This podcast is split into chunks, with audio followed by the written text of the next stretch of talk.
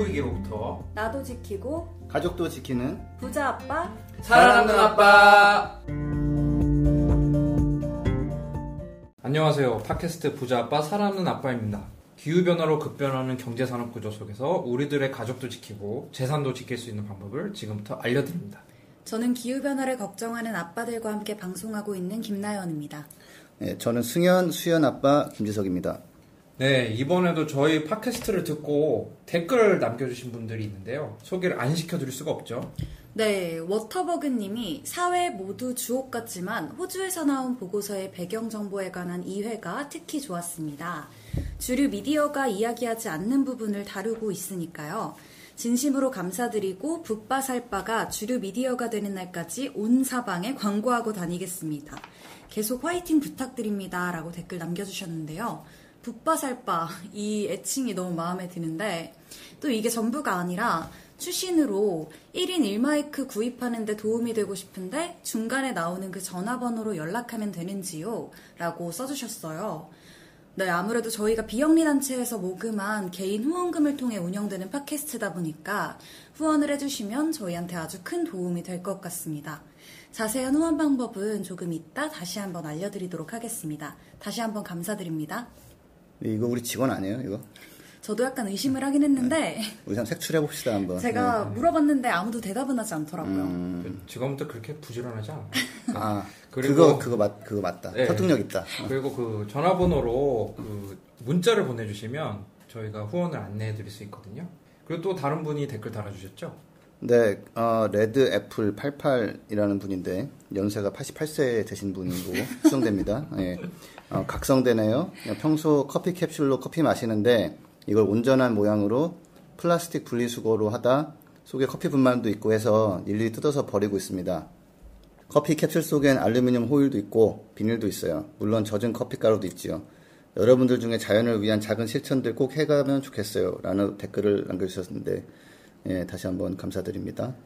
네, 이분이 88세이신 이분이 저희 그 팟캐스트를 아, 가장 추정, 추정, 추정. 네, 가장 열심히 들어주신 분 중 한 분이거든요. 이런 아재 개그 좋지 네, 않고요. 다시 한번 감사드립니다. 네, 그 여러분들과 함께 만들어 나가는 부자 아빠 사랑하는 아빠 구독과 많은 관심 부탁드리고요. 자, 저희가 팟캐스트를 제작하는데 큰 도움을 주시는 분들의 전하는 말씀을 듣고 본격적으로 얘기를 시작해 보도록 하겠습니다. 이 방송은 여러분의 소중한 후원으로 만들어집니다. 국제환경단체 그린피스 서울사무소에 후원해주실 분들은 1644-0961, 1644-0961에 팟캐라고 문자를 보내주세요. 네이버에서 그린피스 팟캐를 검색하셔도 쉽게 후원에 참여해주실 수 있습니다. 저희가 지난주에 폭염 소식을 집중적으로 다뤘는데요. 저희가 우려했던 대로 이제 폭염 피해자가 전 세계적으로 늘고 있다는 안타까운 소식입니다.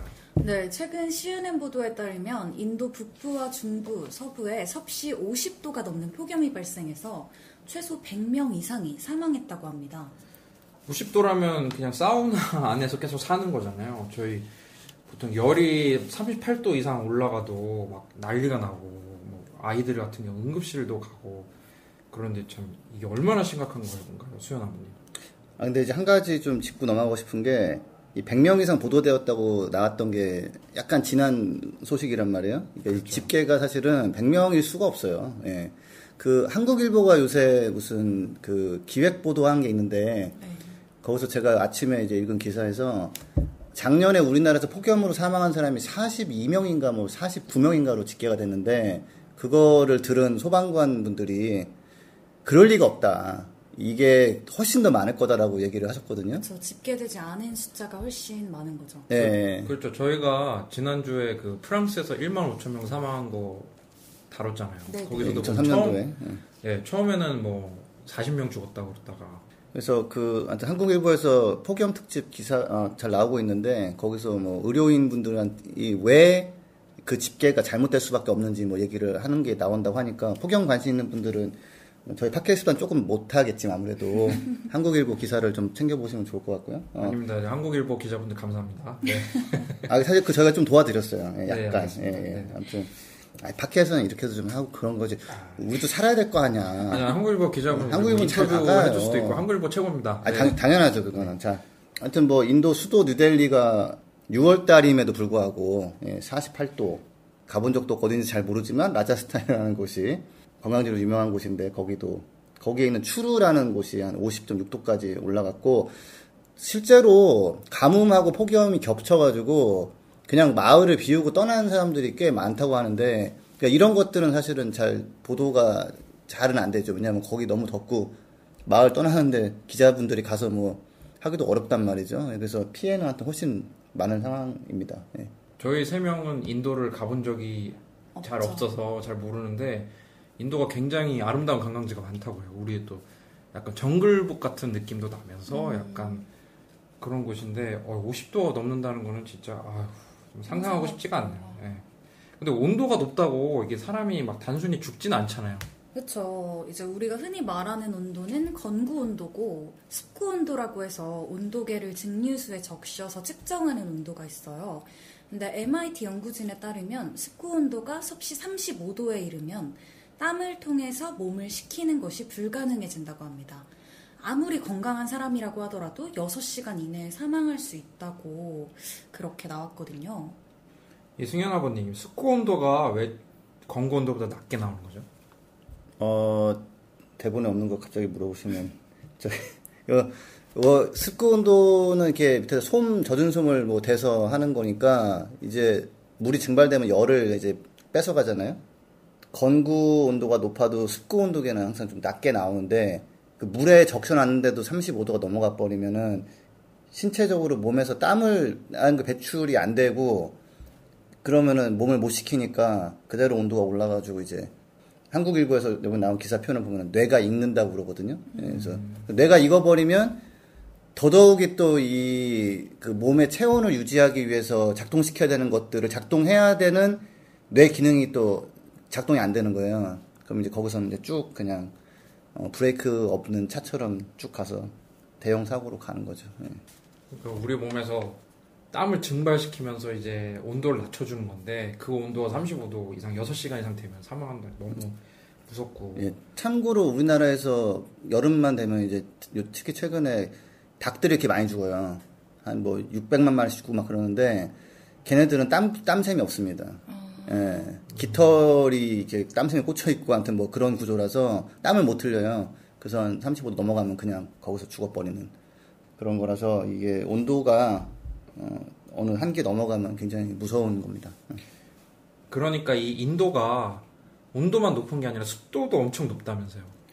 그건 하여튼 지역마다 그런 곳이 더 심한 곳도 있고 아닌 곳도 있는데 한 가지는 이게 올해는 인도가 굉장히 이제 포커스인데 작년에는 8월에 이제 같은 연구기관에서 MIT에서 어 중국 뭐 북동부 지역 북 어, 북동부 지역 그러니까 우리로 따지면은 어 서해 지- 쪽이 뭐 산둥반도 얘기 하잖아요. 그- 그쪽이 사실 앞으로 그 습구 온도가 높아져 가지고 사람이 생존하기가 어렵게 될 수 있다고 했는데 제가 그러다가 어 중국 사람들 힘들겠군 했는데 거기서 바로 조금만 예, 그 동쪽으로 이동하면 대한민국 서울이 나오거든요. 그래서 연구에서 한국이 언급되진 않았지만 한국도 당연히 포함이 될 거 되는 거라서 예, 이게 인도 문제가 아니 아닙니다 이게. 예. 더 이상 마라탕 먹기가 좀 힘들겠네요.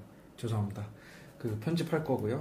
네, 그 인도가 진짜 단순히 사람 살기 힘든 지역 이런 것도 있지만 인구가 진짜 어마어마하잖아요. 그렇죠. 인도가 인구 2위 국가로 알려져 있는데 진짜 걱정 많이 되네요.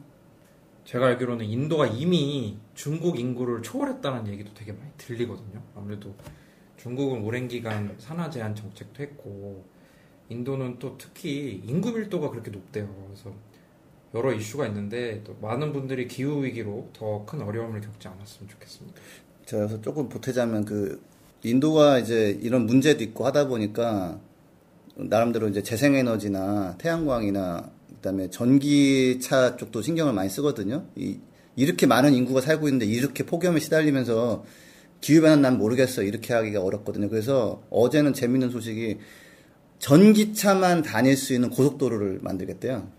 예, 일반 차는 그냥 출입 금지. 예, 니들은 다니지 마 해가지고 어, 그다음에 뭐 태양광도 굉장히 많이 만들고 있고 그래서 저희가 이제 뭐 앞으로 산업 동향 같은 것도 말씀드려 드리잖아요. 그래서 어, 이런 위기가 심해지면 죽는 사람 피해 나고 이런 거 안타까운 일도 생기지만 동시에 아 이걸 해결해야겠다 해가지고 예전에는 석탄 발전소를 짓다가 이제는 아 이런 거는 안 되겠다. 뭐 다른 거 짓자. 그다음에 어 차도 앞으로 석유 쓰고는 안 되겠다. 그러면은 전기차로 가고 아예 우대하기 위해서 아, 전용 고속도로를 깔아주는 그런 식으로도 가는 거 있습니다. 그러니까 막그 전용 고속도로를 하면은 막 바닥에 전기가 이렇게 공급이 되고 막 그런 아 그런 건 아닌 걸로 알고 있어요. 그냥 이제 든 전기차만 통행할 수 예. 전기차만 여기 들어와서 신나게 달, 달려서 갈 수 있는. 한- 사실 2017년에도 제가 기억하기로는 전 세계에서 재생 가능 에너지를 잘 하는 사례 중에 하나로 인도의 그 태양광 패널 설치된 기차 역을 본 적이 있었거든요. 그런 정도로 인도는 아무래도 재생가능 에너지 쪽에 일찍부터 좀 투자를 많이 하고 있는 것 같아요. 예. 생존 문제니까 뭐 살던 마을이 통째로 그냥 사라지게 50몇도 되니까. 돼버리면은 그럴 수밖에 없는. 그리고 이제 또 알래스카에 대한 재밌는 얘기가 계속 많이 나오고 있어요. 어, 맞아요. 이게 수연 아버님 이제 페이스북 친구분 중에서 지금 알래스카 살고 있는 분 계시죠? 네. 그분이 되게 엄청 덥다고 수연 아버님께 계속 토로를 하셨대요. 이제 실제로 알래스카 관련 폭염 뉴스가 유독 많이 나오긴 했는데요. 최근에는 앵커리지 기온이 32.2도까지 올라갔다고 하는데 이게 1952년 기상관, 기상 관측 시작 이후로 최고 기온이라고 합니다. 6월 달이니까 아직 한여름도 아니고, 어, 그리고 원래는 한 18도 정도래요. 6월 달 정도 알라스카에서. 그, 이, 거기 있는 주택들은 단열을 굉장히 잘 해놨거든요. 열이 빠져나가면 안 되니까. 그러니까 이제 집 안에서 한번 더워지면 이게 시원해지지가 않고 그래서 굉장히 고통스럽고 또 근처에도 산불도 많이 났대요. 그래가지고 알라스카에 갔는데 6월 달에 폭염과 미세먼지에 시달리고 있다고 나오는, 그러니까 어떻게 보면 흥미거리지만 이게 되게 위기 상황을 좀 보여주는 단면인 거죠. 어, 그리고, 예, 사람도 힘들지만 또 야생 동물도 굉장히 힘든 게, 먹이, 먹을 것도 좀 제대로 뭐, 어, 살던 게 안 살거나 막 이런 것들이 많아가지고, 예, 바다 표면 한 60마리가 죽은 게 발견됐는데, 캘리포니아 같은 경우도 좀 지역이 다르지만 거기도 이렇게 되게 굶주리고 좀 기운 없고 그런 바다 표현들이 많이 보이는데 이것도 따지다 보면은 결국은 캘리 어, 예, 지구 온난화 때문에 뭐 이런저런 먹이 사슬이 뭐 흐트러지면서 문제가 된 걸로 그러니까 플라스틱 같은 걸로 고통받는 바다 생물도 많이 나오잖아요. 이런 생물들 말고도 이렇게 또 고생하는 예, 생물들이 좀 많습니다 이미. 그러니까 알래스카가 워낙 추운 지역으로 유명하잖아요. 그래서 알래스카에 이렇게 18도 정도 되다가 32도 되고 이런 건 당연히 뉴스거리인데 그래도 유독 언론들이 알래스카 폭염을 많이 다뤘는데 이게 기후 변화랑 알래스카 어떤 연관이 있을까요? 지구 온도가 뜨거워지는 건데 이게 평균 온도가 1도 올라간다고 했을 때 뭐 우리나라는 한 1.7도인가 정도 되고 북반구로 쭉 올라갈수록 극지로 갈수록 더 온도가 많이 올라가는 현상이 있어요. 그래서 알래스카 같은 경우가 이제 한 4도 정도 올랐다는 것 같고요. 예. 근데 이제 거기서 이제 얼음이 녹고 막 이러는데 우리가 보통 말하는 영구 동토라고 하잖아요. 영구 동토. 네. 예, 그게 이제 사람의 약간 어리석음을 보여주는 거예요. 연구하지 않거든요. 지금 녹고 있거든요. 연구면은 녹지 말아야지. 그래서 예, 지금 그게 녹으면서 이제 녹으면서 뭐 도로가 무너지기도 하고 뭐 그린란드 쪽은 무슨 썰매 개썰매가 이제 무리를 달리는 예, 무슨 성경에 나올 법한 예, 근데 이제 그 밑에는 얼음이 있죠. 예, 그래서 그런 장면도 나오고 전 처음 합성인 줄 알았어요. 예, 그래서 맞아요. 예, 뭐 저런, 저런 자극적인 거를 뭐 50년 후에 저렇다는 얘기 했는데 실제로 그런 거였고 물류 소송 이런 거 어려워지고 뭐, 뭐 어떻게 보면 잘 된 거지만 예, 석유 파이프라인이 막 깨지기도 하고 예. 근데 또 그러면 또 문제가 생기죠. 그래서 그렇죠. 석유 파이프라인 깨지면 또 거기 석유 유출이 되니까 또 예, 근데 이제 그게 전달이 돼서 우리가 쓰면 또 온난화가 더 심해지고 네. 예, 이런 상황인데 사실 좀 이제 언젠가 좀 더 깊이 있게 다뤄보겠지만은 이게 거기서 녹으면서 밑에 있던 토양 미생물들이 막 활동을 다시 시작하고 한 2000년, 3000년 굶은 애들이 많대요 거기 뭐 예, 살아 있대요 아직도 그다음에 이제 그러면서 뭐 메탄이라는 어, 온실가스가 되게 강력한 게 대량으로 배출이 되고 이 영구 동토층 뭐 시베리안이 해가지고 되게 넓거든요. 거기서 잠자고 있던 이제 뭐랄까 악의 세력 내지는 아무튼 뭐 이게 이제 살아나는 거예요. 예, 그래서 이게 막 뿜어 나오게 되면은 굉장히 또 관리가 어려워지거든요. 예, 그래서 가속화도 있고 그러니까 얼음 그렇습니다. 저희가 MBC 무한도전 저희 회사에서 한번 도와드린 적 있잖아요. 회사라고 하니까 좀 그렇긴 한데 우리 우리끼리 회사라고 하니까 어, 어떤 편이요? 그 MBC 무한도전에서 그 북극 가서 북극곰 찍었던 편이 있었는데 아, 그때? 저희가 좀 얘기 드렸는데 북극곰이 이게 얼음이 녹으면 이동을 못 하는 거예요 이게 거- 쉽게 갈 거를 힘들게 이제 아, 그냥 걸어가면 되는 거 수영해서 갈라니 가고 싶겠어요 그러니까 막 녹 이제 북극곰이 막 말라가기 시작하고 근데 사람들도 이제 물류수송 같은 것도 알래스카에서 많이 어려움 겪게 된다고 하더라고요 근데 이제 북- 북극곰이 그러니까 해빙 따라서 이제 바다표범 먹으러 가는 거거든요.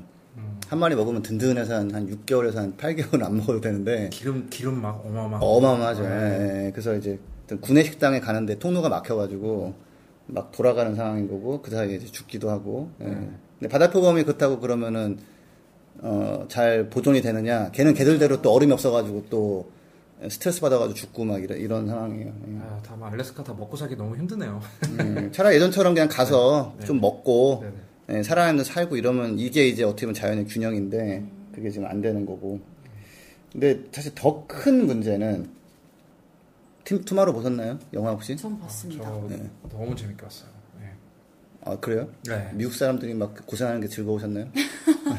아니, 그렇다기보다는 그 약간 어쨌든 살아남는 그런 거. 약간 저 서바이벌류 약간 좋아하는 것 같아요. 은근히. 아, 사- 은근히. 그 살아남는 아빠 아니야. 아들 그렇죠, 살리는 그렇죠, 아빠. 예, 그렇죠, 예, 예. 예.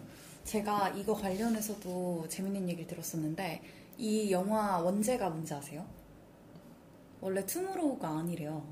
Day the- after day after tomorrow. Tomorrow, 예. 아. 근데 이제 우리나라에 들어올 때는 네. Day After Tomorrow라고 하면 너무 멀게 느껴진다. 사람들이 멀게 느낀다라고 해서 Tomorrow로 들어왔다는 얘기가 있더라고요. 네. 이게 또 초등학교 방학식 전날에 이제 그 PC방 주인분들 긴장하라고 뭐 초딩 방학이 온다. 뭐 Tomorrow 이렇게 포스터 한참 패러디되고 이게 나름 좀 인기가 있었던 영화였어요. 아. 예. 그렇죠, 그렇죠. 회자가 많이 되죠. 예. 근데 사실 거기서 이게 과학자들이 그 영화를 보고서 아 기후 변화 문제 알리는 건 좋은데 과학적으로는 거의 뭐, 뭐 D 마이너스 학점이다. 이런 일은 사실 안 생긴다. 왜냐면 그때 막 갑자기 헬기가 떨어지고 그러잖아요. 네. 예, 추운 공기가 막 위에서 떨어져가지고 밑으로. 예. 근데 저희 또 뭐 스포 잔치. 네. 2007년도 영화니까 아직 안 네, 보신 네. 분들은 네, 예, 본인 탓이고요. 아, 2010, 2007년도인데. 네, 자, 그래서 아무튼, 예, 그, 원작은 그럼 모레인가요, 모레? 더 데이트 투마로? 예. 네, 네. 예, 그, 내일 모레, 내일 모레. 모레인데, 내일이 우리나라에서는 예, 내일이라고, 네. 어, 왜곡한, 예, 네, 예, 왜곡해서 개봉했던. 네, 네. 근데 여기서 이제, 이게 북극 얼음 녹는 거 사실은 우리도 그 얘기 좀 그만하자는 얘기가 있어요. 왜냐면은 너무 먼 곳의 얘기니까. 음. 근데 이게 동시에 요즘 되게 좀 서늘하잖아요. 약간 그쵸. 의외로. 네. 예, 장마 전선이 뭐 안 오고. 오늘 가을인 줄 알았어요. 출근하다가 사실. 그쵸. 특히 요즘 밤에는 진짜 조금 이렇게 막 솜잎을 찾고 막 그래요. 10도 예. 때까지 떨어지더라고요. 온도계 보니까. 어, 19도 막 떨어지고 그러죠. 그래서 예, 이게 이게 사실은 북극 얼음 녹은 거랑 영향이 있거든요. 이게. 음. 예. 북극 얼음이 어, 많이 있고 거기가 충분히 추우면 알래스카가 18도 뭐 여름 여름에 유지가 되면 예, 과학적으로 들어가서 적도와 극지의 온도 차이 때문에 생기는 강한 바람이 있어요. 제트 기류라고. 네, 네. 그러니까 개가 어떻게 생겨 먹었냐에 따라서 어느 지역에 뭐 서늘하고 어느 지역이 좀 덥고 이렇게 이게 있는 건데 얘가 빨리 그냥 삥삥삥 그 건강하게 회전할 때는 좀 더웠다가 좀 이렇게 서늘했다가 비가 왔다가 안 왔다 이렇게 사이클이 이제 좀 원만하게 생겨서 아 그래도 덥네? 그러다가 아 그래도 괜찮네? 다시 덥네? 뭐 이러면서 좀 지나갔는데 어 이게 모양이 흐트러지면서 흐트러진 채로 그 모양이 뭐 한 2, 3주씩 유지가 되는 게 상황이 있는 거예요.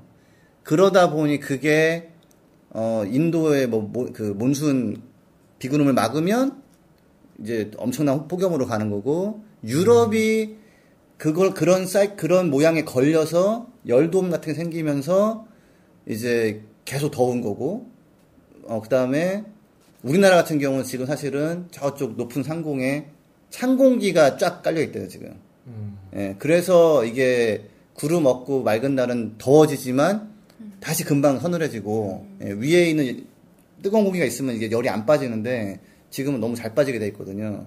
요게 그러니까 북극 얼음이 녹으면 아 이거 북극 얼음이 불쌍하네 에서 끝나면 굉장히 그것도 비극적이지만 한편으로는 뭐 아, 우리는 그래도 영향이 없네 할 텐데 사실은 영향이 많이 있고 길게 얘기해서 좀 부담스럽지만 또 한마디 보태자면 지금 좀 사람들이 좀 팟캐스트 나가고 있어요.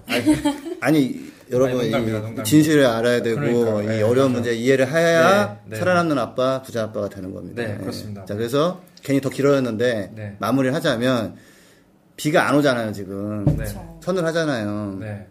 네. 나름 좋잖아요. 네. 근데 이게 이제 그럼 결국엔 가을에 가뭄.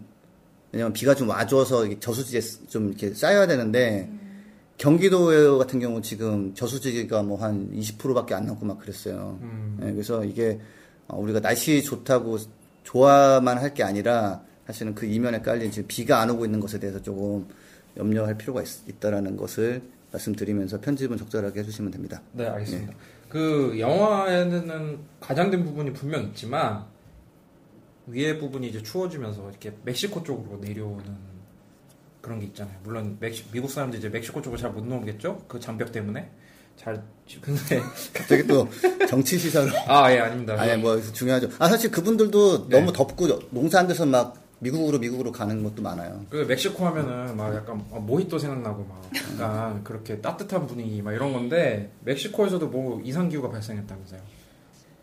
네, 멕시코 과달라하라에서 우박이 2m가 쌓인 사진이 나왔거든요. 이제 이때 건물이 200채 정도 부서지고 사진을 보면 우박 안에 차들이 막 들어 있어요. 근데 이거 제가 또 아까 왜 과학자들이 약간 좀 잘못하는 부분이 있어요. 예. 뭐냐면 투마로 나왔을 때 아 저런 일은 발생 안 한다고 이 과학자들이 되게 겁주는 것 같지만 되게 보수적이거든요. 예, 그래서 사실 그때는 뭐 아 이렇게까지 빨리 진행 안 돼요. 뭐 이런 건 아니에요. 이랬는데 최근에 그런 사람들이 아 제 생각보다 빨리 진행되네요. 제 예상보다 빨리 진행되네요. 얘기했고 사실 이런 2m 정도 우박이 쌓인 건 진짜 이게 이게 사실임? 막 이런 진짜 느낌인데, 실화? 어, 이게 실화임, 예. 근데, 어, 그런 일이 벌어지고 있는 거고, 또, 이제 바닷가 쪽으로 약간 눈을 돌려서, 그 카리브해 쪽이 뭐 되게 아름답고 다 가보셨, 가보셨잖아요? 아, 예, 그래서 이제 선택 좀 해보고. 해적에서 많이 봤죠. 아, 예, 그쵸, 그쵸. 예, 영화에서, 예, 통해서. 제주도도 좀 똑같은 문제가 있는데, 그 모자반이라고, 네. 그 해초가 어, 대량으로 막 생겨가지고 이게 그 관광지 해변 쪽으로 다 밀려오는 거예요. 근데 이걸 미처 못 치우면 이제 어, 향긋한 냄새가 올라온다고. 모자반이 뭐예요? 그 몸국 드셔보셨죠? 몸국이 뭡니까? 몸국 제주도 가서 안 드셔보셨어요? 제주도 가서 왜 몸국을 먹나요? 먹을 게 그렇게 많은데. 그럼 제주민들- 티본 스테이크 보통. 네, 제주도 먹을 거 많은데요. 약간 국만 먹을 곳이 아니라고요. 몸국도 한번 드셔보세요. 아침에. 아 그러면 이렇게 저희 아침에 우리 의준이도 또 해조류에 밥을 또 싸갖고 먹고 갔는데 어, 이거 많이 생기면 좋은 거 아니에요? 망고 같은 발언 네, 아닙니까? 아, 또 참- 근데 이게 관광지에 밀려와서 막 썩어버리는 바람에 뭐 예, 관광지도 피해가 있고 이게 사실 근데 올해뿐만이 아니라 지, 지난해, 지지난해에도 계속 이 문제는 똑같이 발생을 했었던 걸로 기억을 하거든요. 그러니까 점점 반복되고 늘어나고 있는 상황인데 뭐 연구 결과를 보면은 기후 변화 때문에 한 2천만 톤이 추가로 생겼다. 예, 그래서 8년 전이랑 비교하면 10배 정도가 늘어났고 2천만 톤이 얼마나 많은 건가요? 네. 전 세계 연간 새우 생산량이 한 3배 수준이라고 대본에 적혀 있는데 이 잘 이게 전달이 될까요, 이게? 아무튼 엄청 늘어났어요. 그래서 문제가 되고 있고 어 이게 뭐 햇빛을 막으니까 산호초도 사실은 뭐, 뭐 자라는데 지장이 있다는 얘기도 있고 그래서 이 현장을 한번 가서 한번 좀 냄새 맡아봐야 될 텐데 아무튼 굉장히 골칫거리 같은 상황이고 한 가지 더 좀 추가하자면 지금은 이게 좀 늘어났지만 망고도 마찬가지로 지금은 늘어났지만 더 심해지면 이게 이제 안 못 자라는 거거든요. 그래서 모자반도 일단은 늘어나고 있는데 어 얘도 어느 수준 넘어가면 또 이제 막 못 자랄 수도 있지만 일단은 예, 중간엔 이런 현상이 지금 생겨나고 있습니다. 음. 아까 장마 얘기 살짝 했는데 지금 한국에 장마가 제대로 시작된 건가요? 뭐 안 된 건가요? 어, 사실 장마가 시작된 건 맞고요. 우리가 이제 서울에 있으니까 서울을 기준으로 보면 뭐 어제도 비가 왔고 오늘도 비가 조금 내렸죠. 근데 광주 전남에서는 지난달 29일에 이미 호우주의보가 내릴 정도였다고 해요.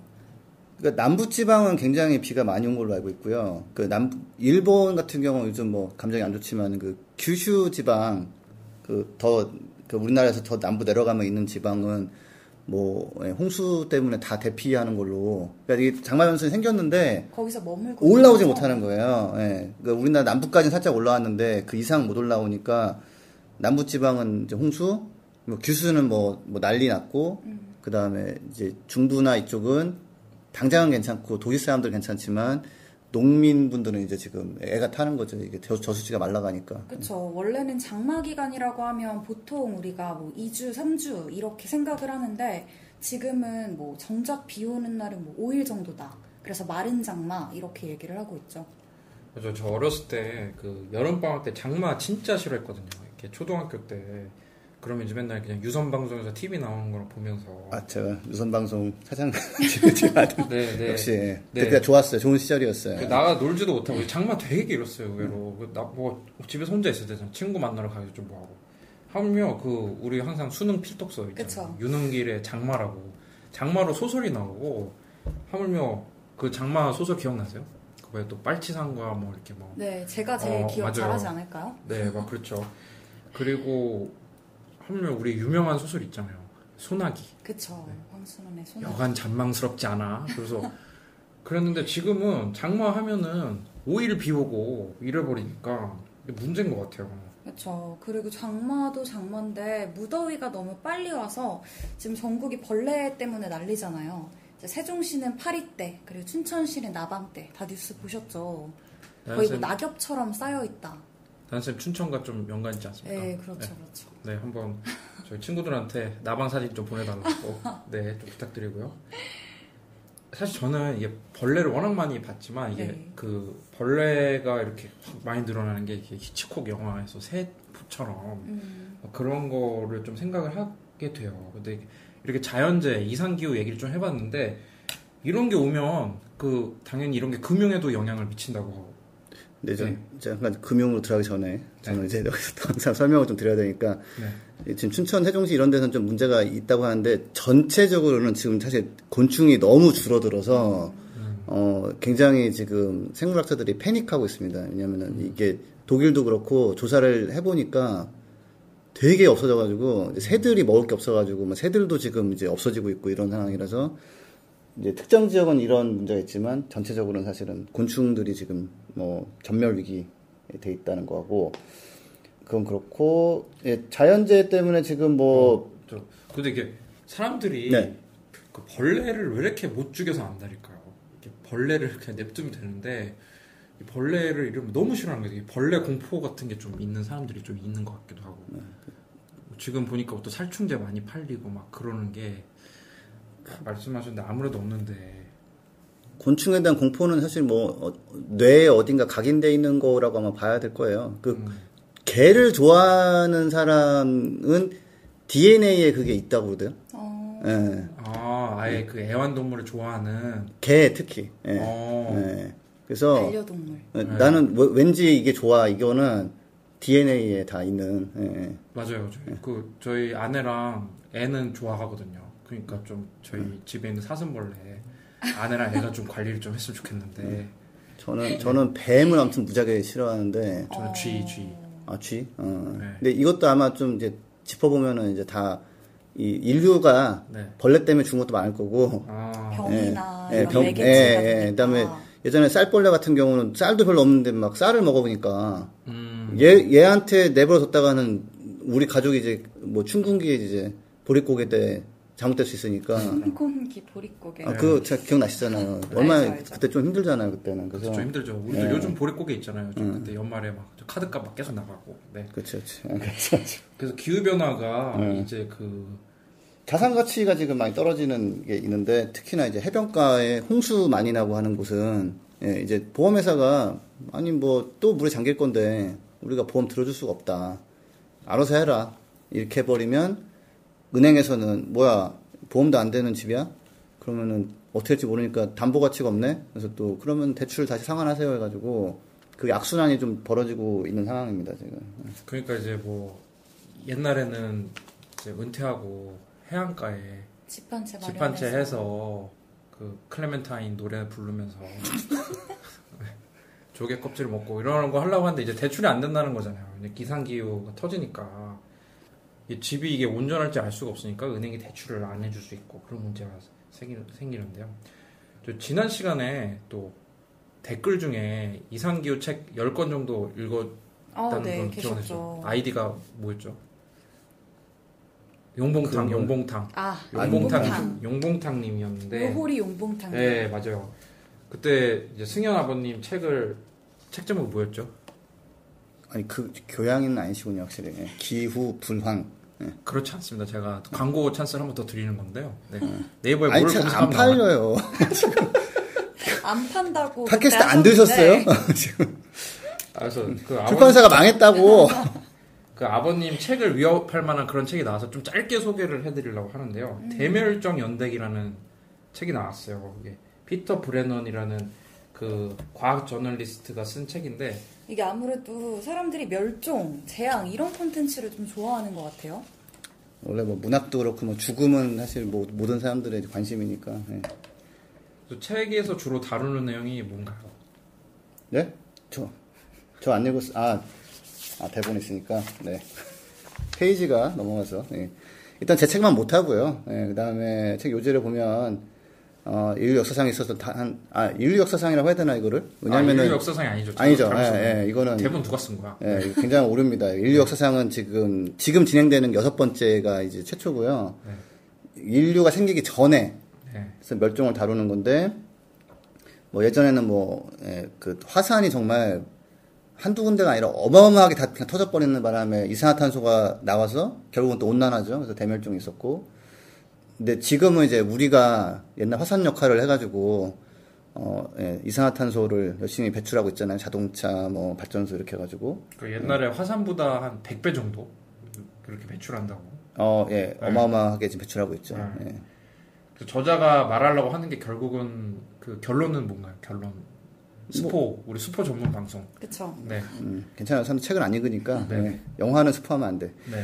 어, 지구가 결국은 온실가스를 배출하지 말아야 된다. 저번에도 용봉탕 그분이 해결책이 뭐냐 하셨는데 해결책은 다시 한번 반복하지만 나와 있거든요. 석탄, 석유, 천연가스를 쓰지 말아야 된다.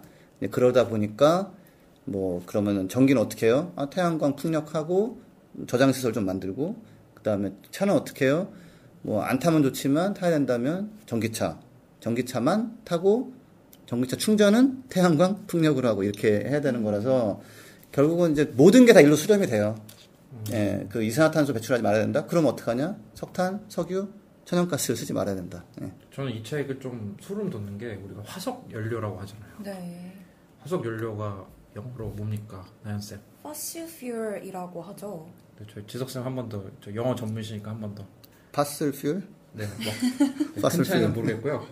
그러니까 진짜 이게 화석이 연료가 됐다는 거잖아요. 근데 그쵸. 지금 이게 2017년부터 막 미국에서 난리가 났잖아요. 미국이 뭐 셰일 가스를 뭐 사- 생산성을 높여가지고 뭐 여기 엄청 뭐 화석연료 많이 나온다. 근데 소름 돋는 게 이 지금 열풍인 이게 5억 년때 멸종됐던 생물들을 우리가 다시 파서 다시 탄소로 늘리고 다시 멸종의 길로 가고 있다라고 얘기를 하는 게 너무 소름이 돋더라고요. 이게 석탄이 그 나무들이 죽어서 묻혀서 땅에 깔려가지고 막 시간이 지나서 이렇게 변한 거거든요. 근데 예, 아까 말씀한 대로 그 그걸 다시 캐내서 태워서 또 더워져서 다시. 나무들이 지금 또 우르르 죽고 있는 뭐 이런 상황이죠. 이참 아, 이 반복되어야 되지 않은 여- 역사를 우리가 열심히 일해서 지금 만들고 있는 게 좀 그런 상황입니다. 예. 저희 또 오늘부터 스포 전문 방송으로 저기 거듭났는데 우리 또 멸종 관련해서 할 거 많잖아요. 영국에서는 지금 멸종이 엄청 트렌드라면서요. 그러니까 사실 뭐 지구온난화를 막자, 기후변화를 막자 이거는 호응이 많지가 않아요. 우리의 멸종을 막자 이거는 조금 더 호응이 된단 말이죠. 그래서 뭐 멸종 저항이라는 이름을 걸고 이제 기후 변화를 막아야 된다. 어, 라는 여러 가지 이제 그 요구사항을 막 내는 단체가 있는데 올해 4월 달에는 멸종 저항 그 운동에 참여하는 사람들이 뭐 한뭐 수천 명에서 뭐 몇몇 명 됐었는데 한 천 명 정도는 그 시민 불복종 운동을 하다가 이제 체포가 되고 예, 그래서 이제 정치권에 이 관심이 환기가 돼가지고 결국은 그 시위 이후에 한 달 정도 후에 영국 의회가 기후 비상사태 선포를 했는데 요게 엊그제 이제 파리시도 참여를 했고요. 어, 미국의 인구 850만인 최대 도시 뉴욕도 어, 6월 26일 날 어, 기후 비상사태 선포를 했습니다. 그러니까 이 사람들이 외친 얘기가 우리는 멸종당하고 싶지 않다 이거죠. 음, 그쵸. 예. 그, 뭐, 주로 내거는 구호가 우리 아이들을 굶어 죽게 하지, 할 수 없다. 왜냐면 이제 기후가 시- 나빠지면 식량 생산이 안 되고, 그건 굶주리니까. 근데 이게 참 희한한 거예요. 영국이라는 선진국, 뭐, 뉴욕시 이런 데서 멸종을 걱정하면서 비상사태 선포를 하고, 어, 아이들을 굶게 할 수 없다라는 거니까, 이게 이제 예전에 우리 잘못된 프레임이 기후변화는 먼 미래에 올 수 있는 뭐 후대의 짐이 되니 뭐, 뭐 이런 거는 사실은 너- 조금 너무 한가한 얘기고요. 실제로는 지금 우리가 뭐 저도 이제 애가 둘이 있지만은 아이들이 앞으로 먹고 살 수나 있냐, 정말 먹고 살 수 있느냐, 그 먹을 게 예, 그런 문제로 지금 어, 다시 재조명이 되고 있고 그게 만약에 헛소리였으면 정치권에서 야 이런 이상한 단체네 할 텐데 그게 아니고 현실이 그러니까 선포로 이어지는 거죠 비상사태 선포로. 예. 네, 오늘 조금 또 우울한 얘기를 본의 아니게 했는데요. 이 지구에서 각 곳에서 인도를 포함해서 많은 분들이 이제 이상 기후로 고통을 받고 있는데요. 더 이상 희생자가 나오질 않길 바라고요. 저희가 누누이 말씀드리지만 이런 거를 방지할 수 있는 더 잘 살 수 있는 방법 분명 있죠. 다시 한번 나연 쌤이 한번 얘기해 볼까요? 네, 아까 말씀드린 것처럼 화석연료 더 이상 사용하지 않고 다시 또 대멸종이 올 수도 있잖아요. 그런 것 대신에 저희가 계속해서 계속해서 쓸 수 있는 그런 태양광이나 풍력으로 이제 에너지원을 대체를 하고 그걸로 만들어진 전기를 이용해서 우리가 생활을 하는 것. 그게 저희한테 있는 솔루션이라고 할 수 있죠. 예. 또 하나 이제 큰 솔루션은 일을 덜 하자. 예. 맞아요. 아니, 덜 벌고 덜 쓰고 적당히 살자. 네. 하지만 재밌게 살 수도 있잖아요. 그래서 사실 그런 거를 모색할 필요가 있는 게 심하게는 일주일에 9시간만 일하는 게 가장 어, 생태적으로 맞다라는 보고서 나왔습니다. 나중에 그거 한번 다뤄볼까요? 저희 국장님한테 한번 말씀 드려보실래요? 어. 저 그거 바로 다루시죠. 안 되겠네요. 아, 더- 너무 이제 스포 전문 방송 그만하도록 하고요. 이제 어쨌든 이런 쉬운 방법이 있다라는 걸 알려드리려고 하는 거예요. 그러니까 앞으로도 저희 팟캐스트 구독 추천 꼭 좀 부탁드리고요. 오늘 함께 해주신 두 분 감사드립니다. 다음 주에는 훨씬 더 풍성한 내용으로 여러분들을 찾아뵙도록 하겠습니다. 다음 주에 더 이 정도면 더 어떻게 더 풍성해요? 알겠습니다. 아, 예. 저, 저, 저, 저희 저 되게 풍성하게 저 다음 주에는 좀 더 각본을 좀 더 파마해가지고 갖고 오도록 하겠습니다. 좀, 가- 좀 일을 좀 줄여야 된다니까. 자, 아무튼 마무리하시죠. 네, 감사합니다. 네, 감사합니다. 감사합니다.